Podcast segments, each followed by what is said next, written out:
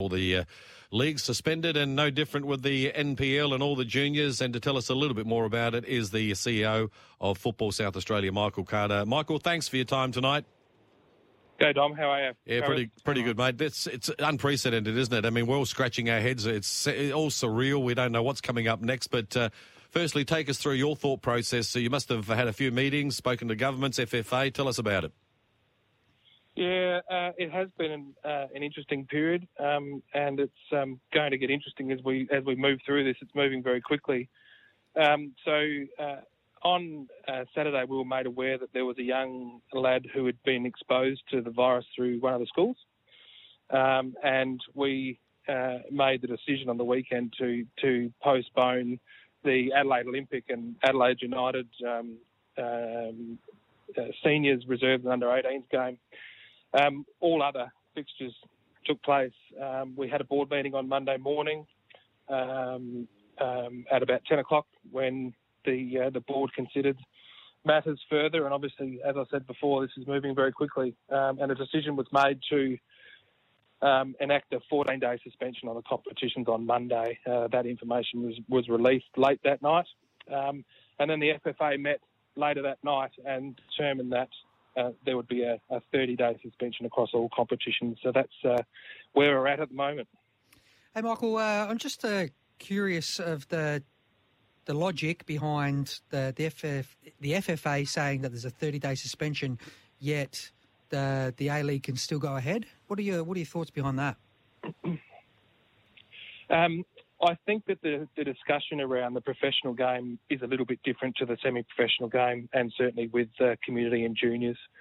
Um, my view is that um, the professional game um, can, to a point, control their fully uh, full-time paid players and also the officials. So I think the discussion about the pro game is different to the community game whereas sure. they can control that environment. So I think that's the differential between why they've made the decision to to to suspend the competitions for 30 days for community football and NPL and so on, as opposed to going ahead with the A League fixtures. Sure. Now, with this 30 day suspension, is that is that on an ongoing review uh, on a, a daily, semi daily basis? Could it be cut short? Could it be extended at any time?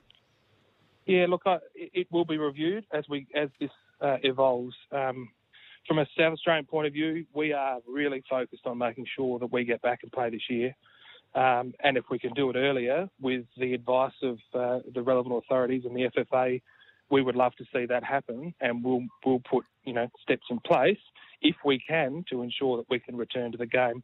As you said, Travis, I think um, earlier um, the mums and dads and the wives and everyone is going to want to, uh, and the fathers are going to want their children um, out being active. Um, and we see the fact that the schools are, are, going ahead. That leaves us with an opportunity to uh, to certainly look at how we can do that. And we're modelling all sorts of different scenarios um, from a competitions point of view.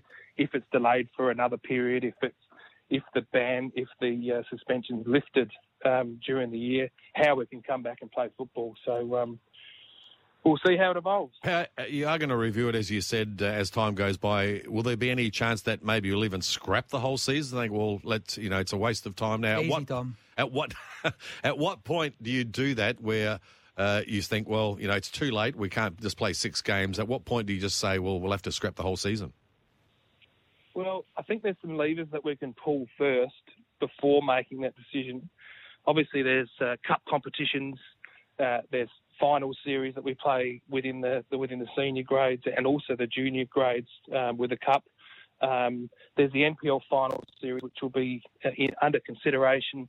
There's also consideration to extend the competition, particularly at the senior level, to go into you know the non-traditional months of, of uh, October, November, if we need to. Uh, we're going to seek the advice of the clubs uh, as we move through this. Um, I've had some discussions with some club presidents and see how that can can evolve. And uh, everybody wants to play. We all know that. And I think that there's a real commitment to make sure that we can come back and play and see if we can achieve that this year with the uh, the advent of what's happening globally and also in Australia. Well, let's hope so. But just in closing, uh, obviously it's going to hurt financially all the clubs if they don't play games. What about uh, your organisation? Would that hurt you financially as well? Oh, look, it's going to be a challenge. Um, we've all got finite resources. Um, I, I, sent a letter out to all players and to the football community this afternoon, imploring that they be patient and don't put pressure on the leaders within the clubs because they're dealing with, you know, this scenario as well as we are, and they're going to take guidance from us, and we'll communicate as we go through the process. So, um, financially, it could be a challenging year, um, but uh, we're well placed um, to, to manage this, and we'll manage this as a football community.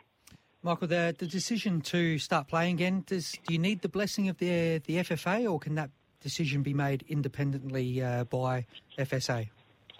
Well, look, I, I, think ideally we want a whole sport approach um, to this, and we'll be working very closely with other member federations in the FFA to try and achieve that. Um, and um, we'll work through that. We'll take the advice, as we said, from the federal government. Uh, um, importantly, the federal government released today a sport policy, which um, which sort of opens the door for, particularly with, for, for junior participation and how that may may look. So that might be an opportunity for us all to look at. All right, Michael. Well, uh, thanks for uh, uh, sharing your time with us uh, tonight on the round ball. Good luck, mate. Challenging times ahead, but let's hope it all pans out eventually. Thank you very much for your support.